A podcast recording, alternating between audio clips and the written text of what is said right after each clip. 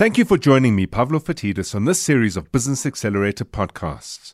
All these podcasts focus on how you, as a business owner, can be sure that you're building your business into an asset of value. In this episode, we look at the first lever of valuation that you can control and pull in your favor. It focuses on the discount rate or the risk rate of your business. That's something we spoke about in episode 2. Remember, we want a low discount rate. The lower the rate, the higher the valuation.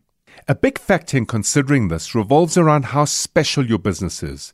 Special seen through the eyes of your customer, not yours, not mine, and especially not any of your friends or family. So let's get into it. Who is your customer? Can you define your customers with any level of insight or meaning? There are many different customer types out there. When I speak to entrepreneurs, sometimes they say, My customers are females. Really? My customers are small medium enterprises. Really? Last time I looked, each of them in their own right were very different from each other. So, where do you start? When you start the business, of course, you have an idea or a product in mind, you have a service in mind, and you go to market with it. You try and sell it to anyone and everyone who will buy it from you. And you need that because you've got to generate the cash flow to be sure that you can survive another day. But as you start to sell more and more and more of your product or service, and as you start to notice some customers who are buying repeatedly versus others who aren't, it's those customers buying repeatedly that are seeing value in your product or service beyond that that you recognize. You see, the reason I say this is that people only ever spend money on anything that solves a problem. The extent to which you understand your customer is the extent to which you understand what problem you're solving for them. That's what makes a special business. It's in the eyes of the customers. Often people say to me, well, not all businesses necessarily have to solve a problem. They give me the example of a watch business. If you have a 500,000 Rand watch in your business and you are a watch salesman, the person who buys that what possible problem could you be solving for them? Well, research will show you that people buy very expensive watches for two or three reasons. The one reason is that it makes them feel good. So perhaps they have an insecurity. Perhaps they want to demonstrate that they've arrived, that they're doing well. Another reason is that a very expensive watch is a portable asset. You can buy it here and sell it there. It's a store of value and it holds its value. If you, as that watch business, do not understand the difference between those two problems. When someone walks into your store to buy that watch, how would you know how to approach them? If you start talking to them about the features of the watch rather than the value the watch can offer them in relation to the problems they have, the likelihood of you missing the mark and losing that sale or not converting that sale is pretty high.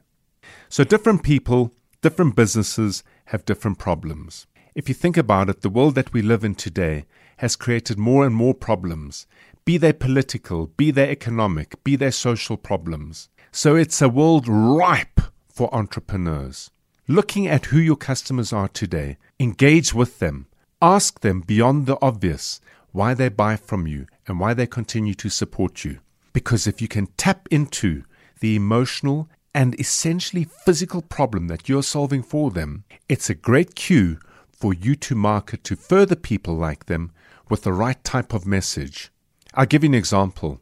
If you are a baker and you manufacture croissants, and you believe you've got the best croissant recipe in town, and there's a competing baker who recognizes that yes, they manufacture croissants, but in fact, they have a business that solves the following problem for grocery stores. They're able to deliver fresh baked goods 365 days a year on time, every time, so that the grocery stores they serve can open their stores at 7 a.m. with fresh baked goods wafting through the store. The grocery store customer, which of the two bakers are they going to stick to? They're going to stick to the one that solves their problem the problem of having fresh baked goods on time 365 days a year on the shelf. Because if that grocery store owner does not have fresh baked goods on time and they lose the morning trade, it takes them at least a full day of trade to make up for the remainder of that month. Solving problems is what makes customers sticky to you. Selling products is what makes customers buy from you but argue price rather than value.